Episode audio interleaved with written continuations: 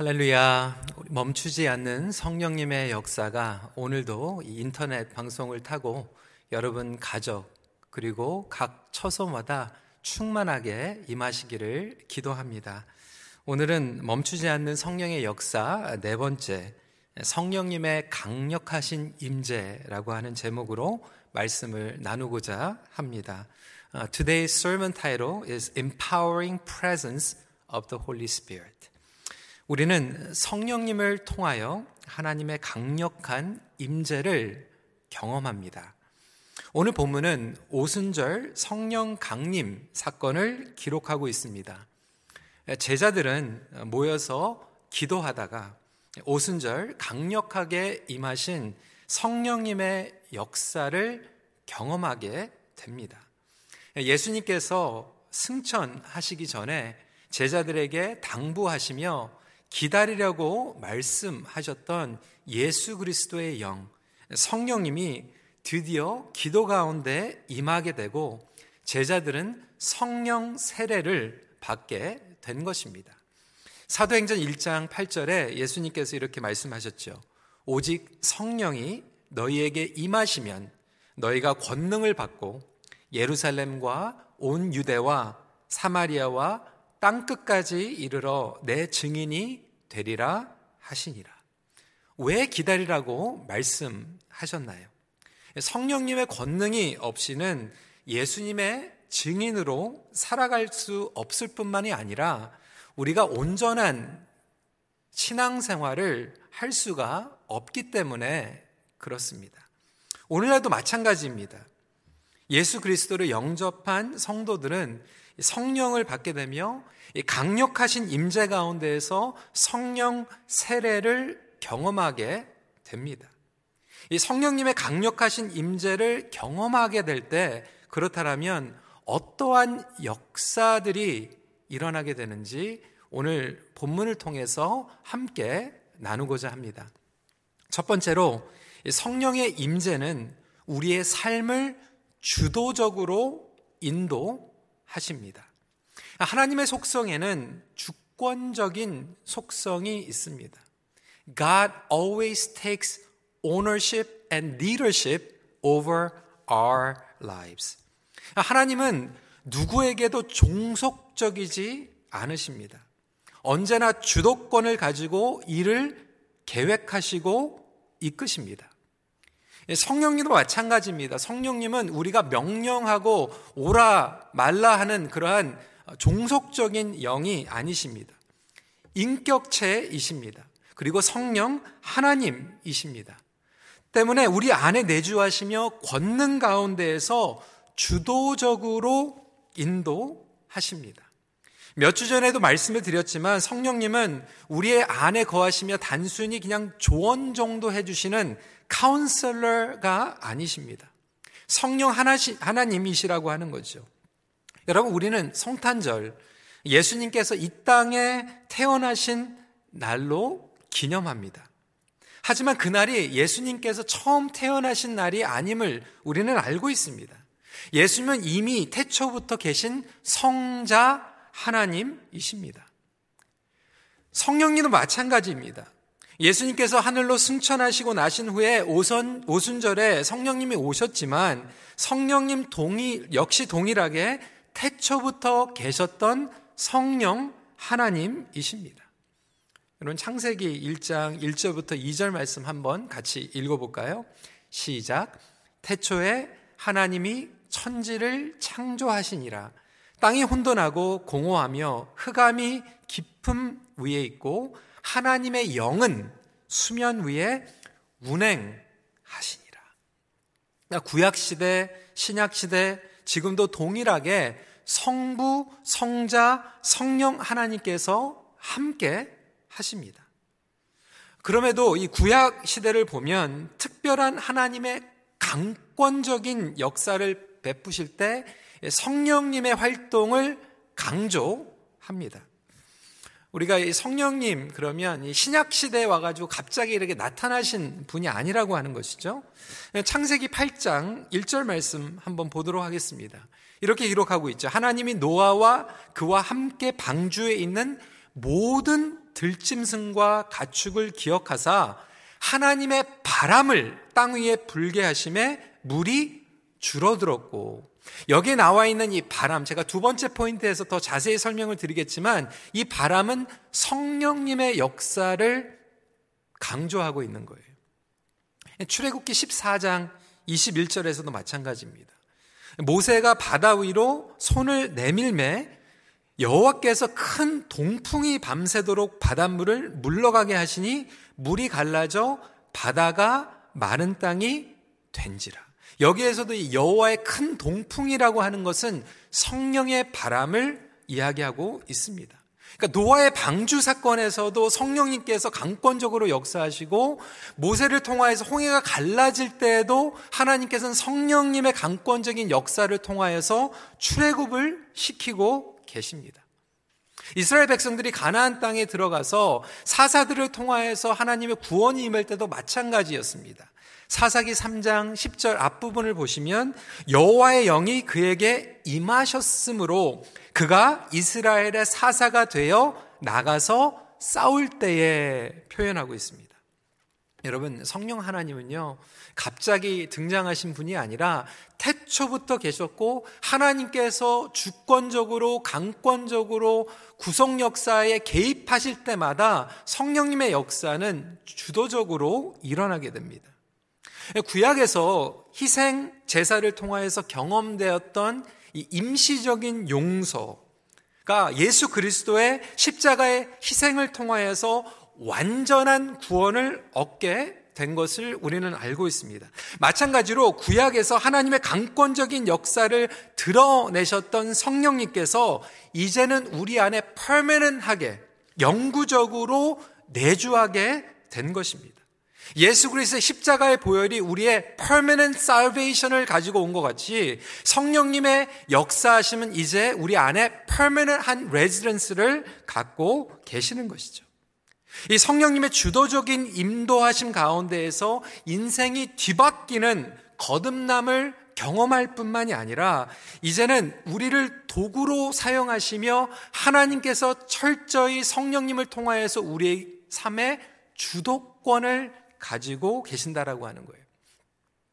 성령 세례를 받았다라고 하는 건 물론 은사도 나타나고 하나님의 능력도 경험하는 것은 사실이지만 사실 본질적으로 핵심적으로 성령 세례를 받았다라고 하는 것은 이제 성령님께서 우리의 삶 가운데서 주도권을 가지고 리딩하신다라고 하는 거예요.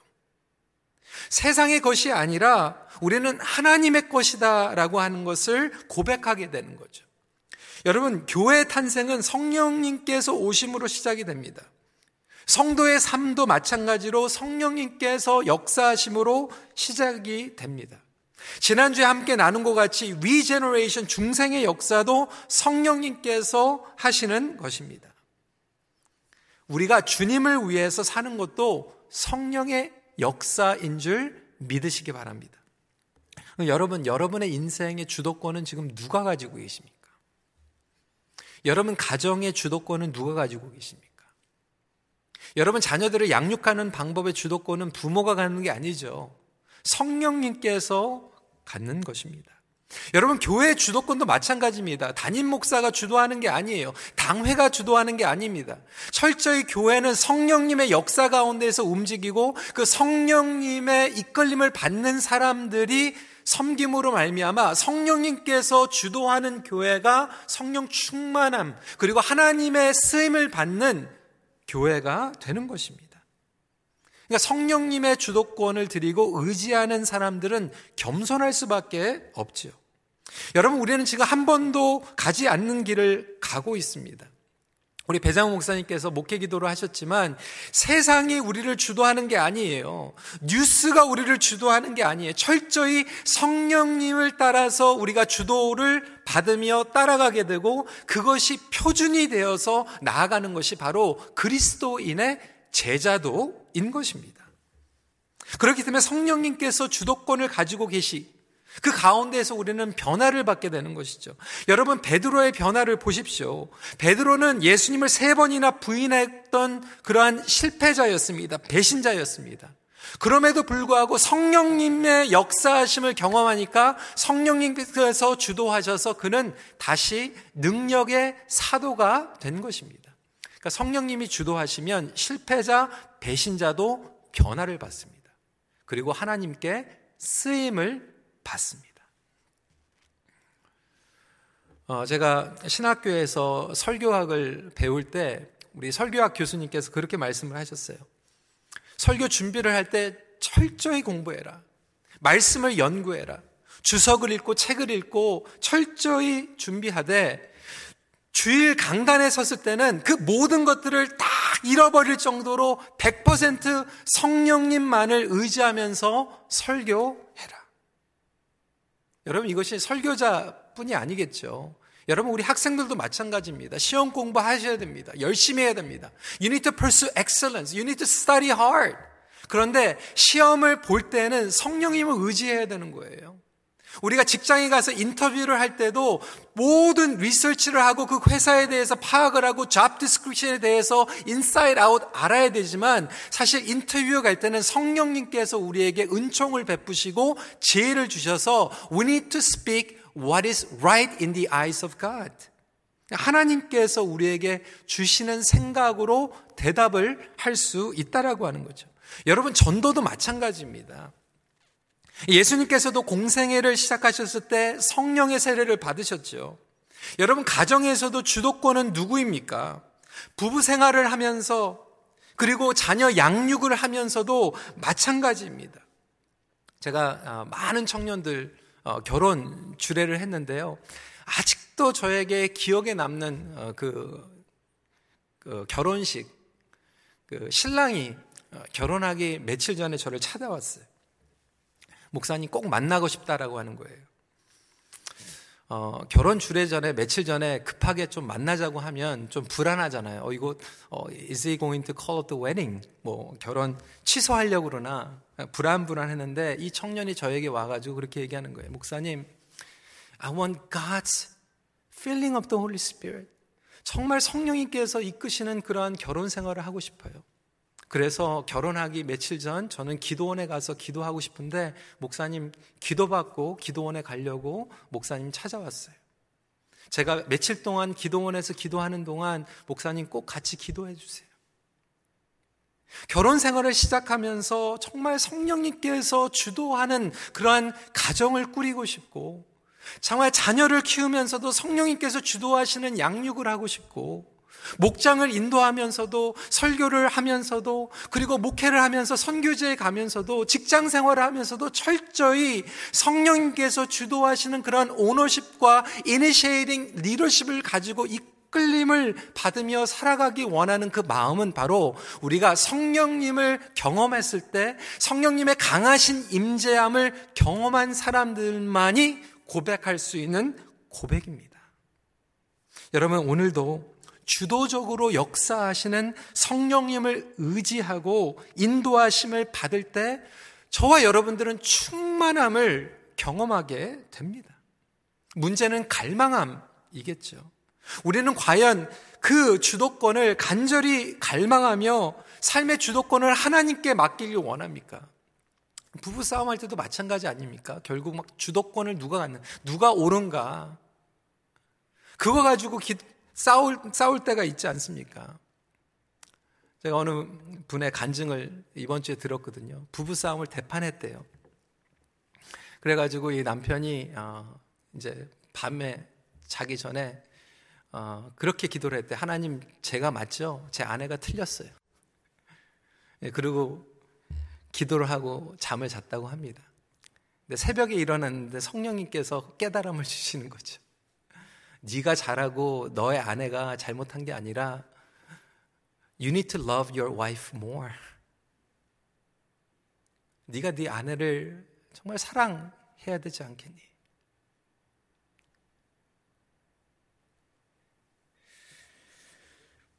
여러분 성령님께서 우리 삶 가운데 역사하실 때 이렇게 주도권이 바뀌게 됩니다. 두 번째, 성령의 임재는 바람 같은 소리로 임하십니다. 2절 말씀입니다. 호련히 하늘로부터 급하고 강한 바람 같은 소리가 있어 그들이 앉은 온 집에 가득하며 오늘 본문을 보면 급하고 강한 바람 같은 소리가 하늘로부터 임했다라고 기록하고 있습니다. 여러분, 바람은 히브리어로 영과 같은 단어를 사용하고 있어요. 그래서 이 성령 을 표현하고 있는 성경 구절을 보면 구약에 보면 루하우라고 표현을 하고 있고 그리고 신약을 보면 푸뉴마라고 기록을 하고 있습니다. 루하우라고 하는 단어는 어떤 뜻이냐면 바람. 그래서 제가 첫 번째 포인트에서 홍해를 갈르는 하나님의 바람, 노아의 방주 가운데 부르는 하나님의 바람이 성령의 역사라고 말씀을 드렸는데 루하우라고 하는 뜻이 바람, 숨, 호흡이라고 하는 단어와 같은 단어를 쓰고 있고요. 이 푸뉴마라고 하는 단어도 바람, 호흡, 영이라고 똑같이 사용을 할 때가 있습니다. 그러니까 바람으로 쓰기도 하지만 영으로도 표현을 하고 있는 거죠. 즉, 오늘 본문에서 나타난 이 성령님의 역사를 바람이라고 표현하고 있는 것은 정말 바람이 막 불고 있는 것도 해석으로 이해가 되겠지만 영적인 생명력을 상징하는 단어이기도 합니다.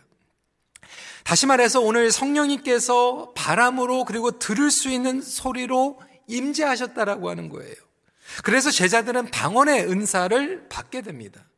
여기서 방언은요, 나 혼자 나의 기도에 힘을 붙이기 위한 그런 방언, 그런 방언도 있지만, 오늘 사도행전에서 기록하고 있는 이 방언은 다른 언어, the different language를 이야기하고 있죠. 11절 말씀입니다. 우리가 다 우리의 각 언어로 하나님의 큰 일을 말함을 듣는도다.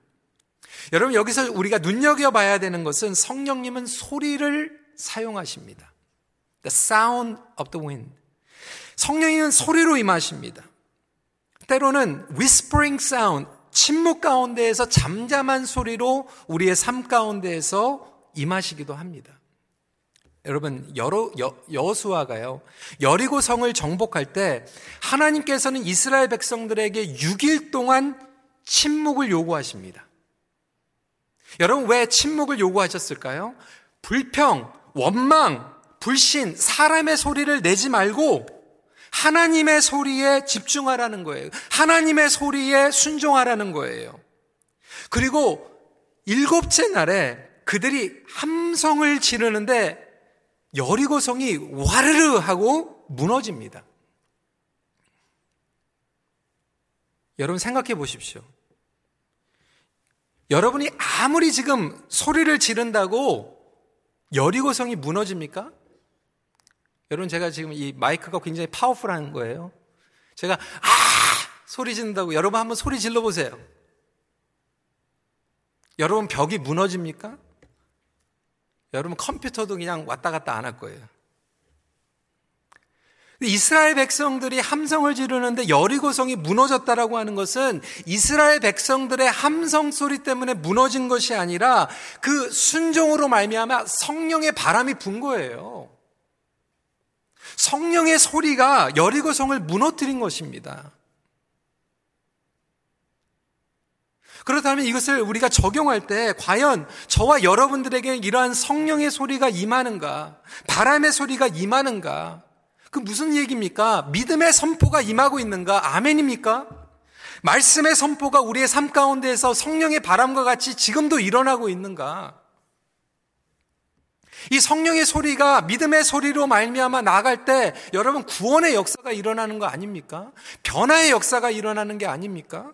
로마서 10장 17절에 그러므로 믿음은 들음에서 나며 들음은 그리스도의 말씀으로 말미암았느니라 이 얘기는 뭐니까 하나님의 말씀의 선포가 성령의 바람으로 임할 때 transformation born again이 일어난다라고 하는 거죠. 이와 같이 바람과 같이 역사하시는 성령님의 임재하심은 사람을 변화시키고요. 그래서 우리 안에 성령이 임재하신다라고 하는 것, 강한 임재하심을 경험하는 사람들에게는 반드시 믿음의 소리가 나옵니다. 그리고 믿음의 소리가 들립니다. 여러분 오늘도요 말씀을 듣는데 어떤 분들은 그냥 어, 노목사가 지금 설교하고 있구나, 어 지금 흥분해가지고 열심히 하고 있구나 이렇게 들으시지만 성령님의 임재하심 가운데에서 하나님의 소리를 듣는 분들이 계세요. 인간이 하는 설교가 아니라 성령님께서 지금 말씀하시고 있는 소리가 들리는 거예요. 여러분 성령님이 깨 역사하실 때요 수백 번 수천 번 들었던 그 설교의 말씀이 어느 날 갑자기 하나님의 소리로 들리기 시작합니다. 예전에 수천 번 읽었던 구절이요 성령의 소리로 들리는 순간이 있어요. 그것이 바로 성령님의 역사하심입니다. 여러분 기도하실 때도요 믿음의 기도를 하면요 성령의 소리가 들립니다. 하나님은 이렇게 소리를 사용하십니다. 여러분에게는 성령님의 소리가 들리십니까? 하나님과 친밀한 말씀을 들으면서 성령의 소리를 듣고 계십니까? 근데 하나님과 관계가 어긋나면요, 마음이 강박하면 소리가 들리지 않는 거예요. 울리는 꽹가리와 같이 들리는 거예요. 또한 여러분은 평소에 어떠한 소리를 내고 있습니까? 어떠한 소리를 듣고 있습니까? 여러분 요즘은요 정말 별의별 소리를 듣는 분들이 많이 계세요. 막 유튜브, 뭐 social network 등에서 막 이상한 소리를 듣는 분들이 있어요. 한국에서도요, 뭐 이번에 아, 미국 대통령 아, 이제 바이든 대통령이 이제 취임을 했죠. 그러니까 미국에서는요 주류 목사님들이 그거에 대해서 아무 말도 안 하는데 한국의 뭐 유튜브 보면 뭐 음모론 무슨 설 너무나도 많아요. 무슨 소리들이 그렇게 많은지. 뭐 코비드가 뭐 음모론 그래가지고 빌 게이츠가 만들어냈다느니 뭐 백신을 맞으면 우리 DNA가 바뀌어가지고 666 그게 수법이라든지 근데 그런 소리에 자꾸 귀를 기울이고 있어요. 그 시간에 여러분 말씀 더 들으십시오. 말씀을 더 읽으십시오. 여러분 가정에는 어떠한 바람이 불고 있습니까? 하나님의 말씀을 선포하는 가정에는요, 따뜻한 성령의 바람이 붑니다. 그런데 어떠한 가정은 찬바람, 썰렁한 바람만 부는 거예요. 왜? 믿음의 소리를 안 내고 있으니까, 성령의 소리를 안 듣고 있으니까 너무나도 집이 쓸쓸한 거예요. 썰렁한 거예요. 그러니까 첫 번째 포인트도 말씀드렸지만 어느 부부가 막 부부 싸움 했는데 하나님 제가 맞죠? 제 아내가 틀렸죠. 근데 성령님의 소리를 들으니까 네가 맞고 너의 아내가 틀린 게 아니라 you need to love your wife more. 저에게도 고등학교 12학년 아, 딸이 있다라고 여러 번 말씀드렸죠. 예, 사춘기 지나니까요. 요즘은 또 12학년 하니까 또 스트레스 막 받을 때도 있고요. 신경이 막 날카로울 때도 있죠. 아, 그러면, 아, 그래. 뭐 이제 여름 지나면 어차피 이거나 move out. 이렇게 생각하다가도 성령님께서 어, 소리를 주시는 거죠. That means you need to love her more. 집을 떠나기 전에 더 사랑해야지. 집을 떠나기 전에 더 위해서 기도해야지. 이 성령님은 생명의 호흡을 주시고 생명의 소리를 내게 하시고 성령님의 강력한 임재 안에 성령 세례를 받은 성도들하고 하는 것은 여러 많은 사인들도 있겠지만 가장 중요한 것은 첫 번째로 주도권 하나님께 드리고 두 번째로는 이 성령님의 소리를 듣고 성령님의 소리를 내는 거예요. 여러분 그러한 가정이 되시길 주님의 이름으로 축원합니다. 세 번째로 성령의 임재는 거룩한 불로 임하십니다. 3절입니다. 마치 불의 혀같이 혀처럼 갈라지는 것들이 그들에게 보여 각 사람 위에 하나씩 임하여 있더니 여러분 하늘의 불이 갈라져 가지고 각 사람에게 하나씩 임했다. 원래 불은 하나님의 임재를 상징할 때 쓰는 단어입니다. 아브라함이 하나님의 임재를 경험했을 때 아브라함은 타는 횃불을 보게 되죠. 창세기 15장 17절 말씀 한번 읽어볼까요? 시작. 해가 져서 어두울 때 연기 나는 화로가 보이며 타는 횃불이 쪼갠 고기 사이로 지나더라. 여러분 지금 우리가 흩어져 있지만 여러분 각 예배 처소마다 하나님의 성령의 불이 임하시길 주님의 이름으로 축원합니다. 아브라함이요 하나님의 임재하심을 보니까 불을 봤어요. 근데 모세도 불타는 떨기나무를 통해서 하나님의 임재하심을 경험하고요. 이스라엘 백성들은 광야에서 불기둥을 봅니다.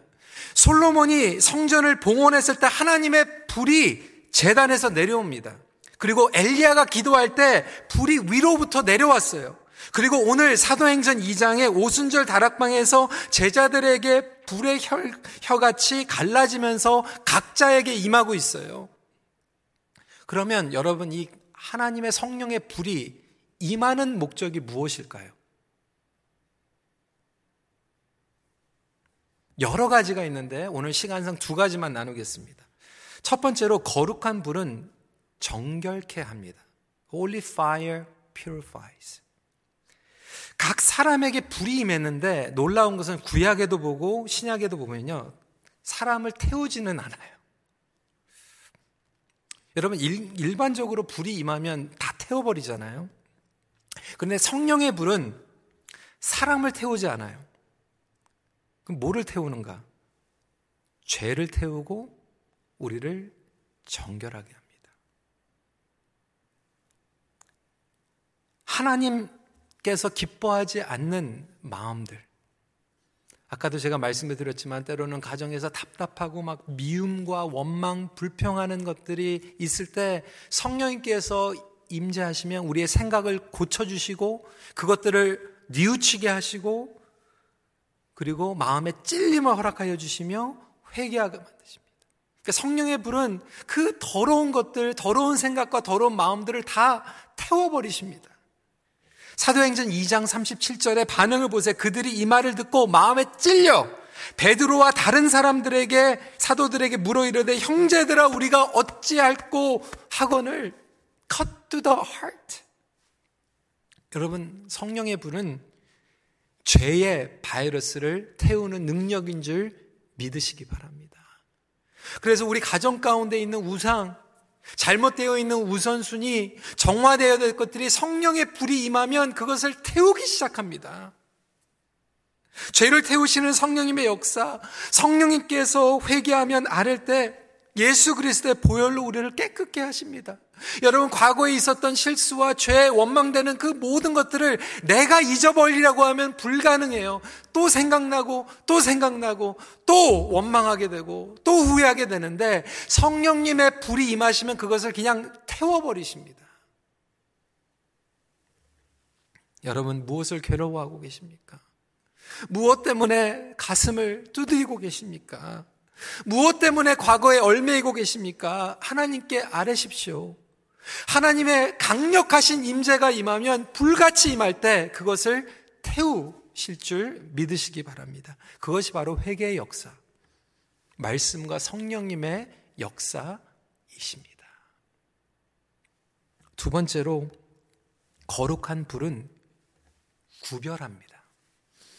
Holy fire separates.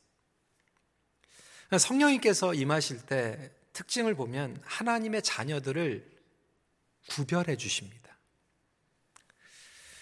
여러분 구약에서 사사기 1자, 아, 14장 6절에 보면요. 삼손에게 성령이 임하죠.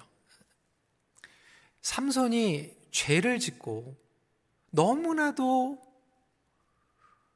불완전한 사람이었지만 하나님의 성령이 임하니까 다른 사람들과 구별이 됩니다. 그래서 하나님께서 삼손을 움직이실 때마다 여호와의 영이 삼손에게 임했다 구별된 것을 강조하고 있죠. 여호수아도 마찬가지였습니다. 민수기 27장 18절 말씀을 보면 여호와께서 모세에게 이르시되 눈의 아들 여호수아는 그 안에 영이 머무는 자니 너는 데려다가 그에게 안수하고 여호수아가 다른 사람들과 달랐다라고 하는 것을 구별할 때 여호와의 영이 임했다라고 표현하고 있어요. 사무엘상 16장 13절을 보면 다윗을 하나님께서 구별하실 때 여호와의 영이 임하였다라고 표현하고 있고요. 사도행전 2장에도요. 제자들을 하나님의 사역을 위하여서 예수 그리스도의 하나님 나라의 지상 명령을 위해서 구별하실 때 성령 세례를 받았다라고 표현하고 있습니다. 사도행전 13장 2절에도 보면 바나바와 바울을 선교를 위해서 구별하실 때 여호와의 영이 임했다라고 표현하고 있습니다. 그래서 성령 하나님께서 불로 임하시면 우리가 죄를 태우실 뿐만이 아니라 우리를 구별하세요. 구별하시며 사용하십니다. 성도 여러분, 저와 여러분의 삶 가운데서도 마찬가지입니다. 성령님의 강력하신 임재 가운데에서 우리가 주도권을 드리면 우리는 쓰임 받기 시작할 뿐만이 아니라 성령님의 소리를 듣게 되고 그리고 하나님께서 우리를 구별하셔서 사용하시기 시작합니다. 저는 여러분들의 가정이 구별된 가정이 되시길 주님의 이름으로 축원합니다. 여러분들의 자녀들이 무엇보다도 세상에서 구별된 자녀들이 되길 주님의 이름으로 축원합니다. 여러분들의 직장 가운데서도 여러분들이 구별된 삶을 하시길, 여러분들의 비즈니스가 똑같은 업종을 할지라도 구별된 비즈니스가 되시길 간절히 기도합니다. 그 얘기는 무엇입니까? 성령님께서 역사하시고 그 성령님을 의지하면서 동행하고 간절히 쓰임 복과자 소원하는 자녀들을 하나님께서는 오늘도 인쳐주시고 구별하시며 사용하시겠다라고 하는 거예요. 여러분 사역도 마찬가지입니다. 예전에도 제가 말씀을 드렸죠. 찬양대에서 찬양팀에서 성가를 부를 때도요. 기술적으로 아무리 좋아도 상관없어요. 성령님의 충만함을 받고 성령님의 감화를 받아서 부르는 찬양과 찬양팀과 찬양대는요, 구별됩니다. 그게 느껴져요.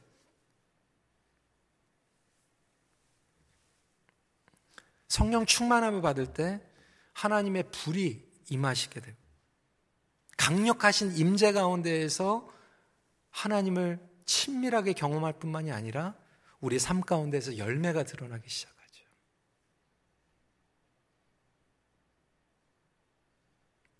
여러분 우리가 함께 교회 예배당에 모이지 않고 있지만 여러분들의 지금 각 처소 처소마다 하나님께서 구별하시고 하나님의 바람과 하나님의 불이 임하는 예배 때마다 기도할 때마다 성경을 오픈할 때마다 놀라운 바람의 소리와 불 같은 역사가 일어나시길 간절히 축원합니다. 그 임재하심을 오늘도 사모하시고 경험하시길 바랍니다. 말씀을 마무리합니다. 성령님의 임재를 통해 변화와 능력을 경험하십시오.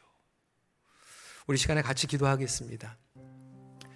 여러분 이 시간에 두 손을 활짝 주님 앞에 올려드리며 하나님 이 성령의 놀라우신 임재와 역사가 2000년 전에 제자들에게만 경험된 것이 아니라 우리의 삶 가운데 동일하게 역사하신다라면 하나님 우리가 성령님께 주도권을 드리고 성령님의 바람의 소리를 듣고 성령님의 불을 경험하는 가정이 되게 해주세요.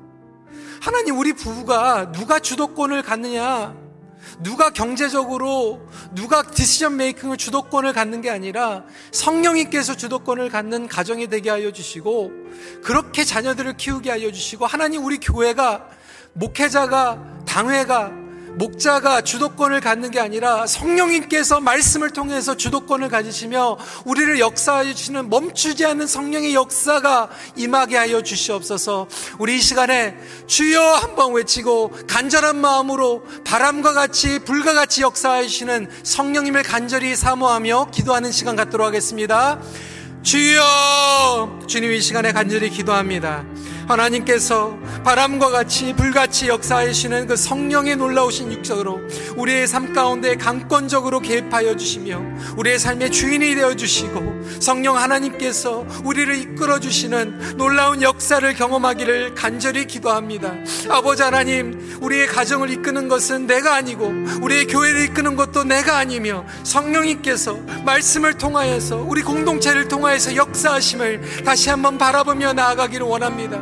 베드로와 같이 실패자가 성령님의 역사를 받기에 다시 일어났고 제자들이 배신하고 아버지 하나님 별볼 일 없었던 사람들 같았지만 성령님의 소리를 들었을 때 성령님의 소리를 말씀을 통하여서 선포했던 것 같이 하나님 우리 교회 성도님들이 성령님의 소리를 듣고 성령님의 소리를 낼 수 있는 그러한 삶을 살아가게 하여 주셔서 이스라엘 백성들이 함성을 쳤을 때 그들의 소리가 아니라 성령님의 소리가 여리고성을 무너뜨리게 했던 것 같이 하나님 우리의 삶 가운데에서도 여리고성들이 무너지게 하여 주시고 아버지 하나님 막혔던 아버지 하나님 길들이 홍해가 갈라진 것 같이 성령님의 소리와 성령님의 역사하심으로 말미암아 홍해가 열리고 아버지 하나님 하나님의 불같이 우리의 삶 가운데 바이러스들이 태워지게 하여 주시옵시고 하나님 저희들이 구별받는 그런 삶을 살아가게 하여 주시옵소서. 우리 시간에 간절한 마음으로 기도하는 마음으로 함께 찬양하도록 하겠습니다. 거룩하신 성령이여 함께 찬양하도록 하겠습니다.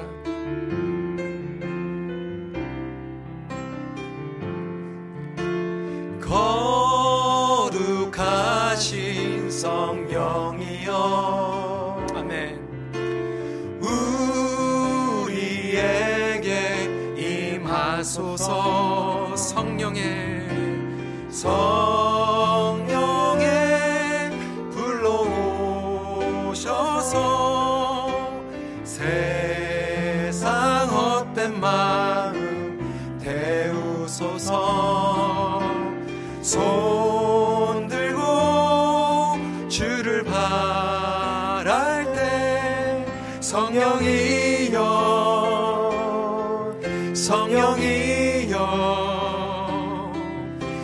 성령이여 임하소서. 다시 한번 거룩하신 거룩하신 성령이여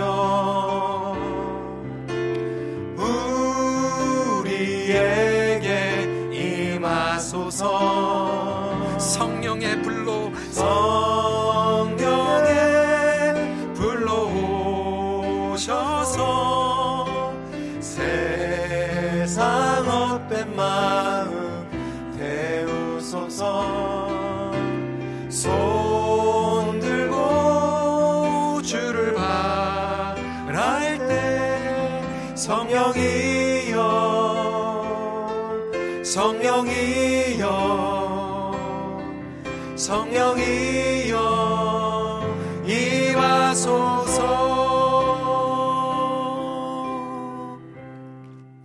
우리 시간에 다시 한번 두 손을 주님 앞에 올려드리며 잠잠함 가운데에서 성령님께서 우리의 마음을 어루만져 주시며 임하시는 그 바람과 같은 주님의 사랑의 소리를 귀 기울이는 시간이 되길 원합니다. 성령님 우리 가정에게 말씀하여 주시옵소서.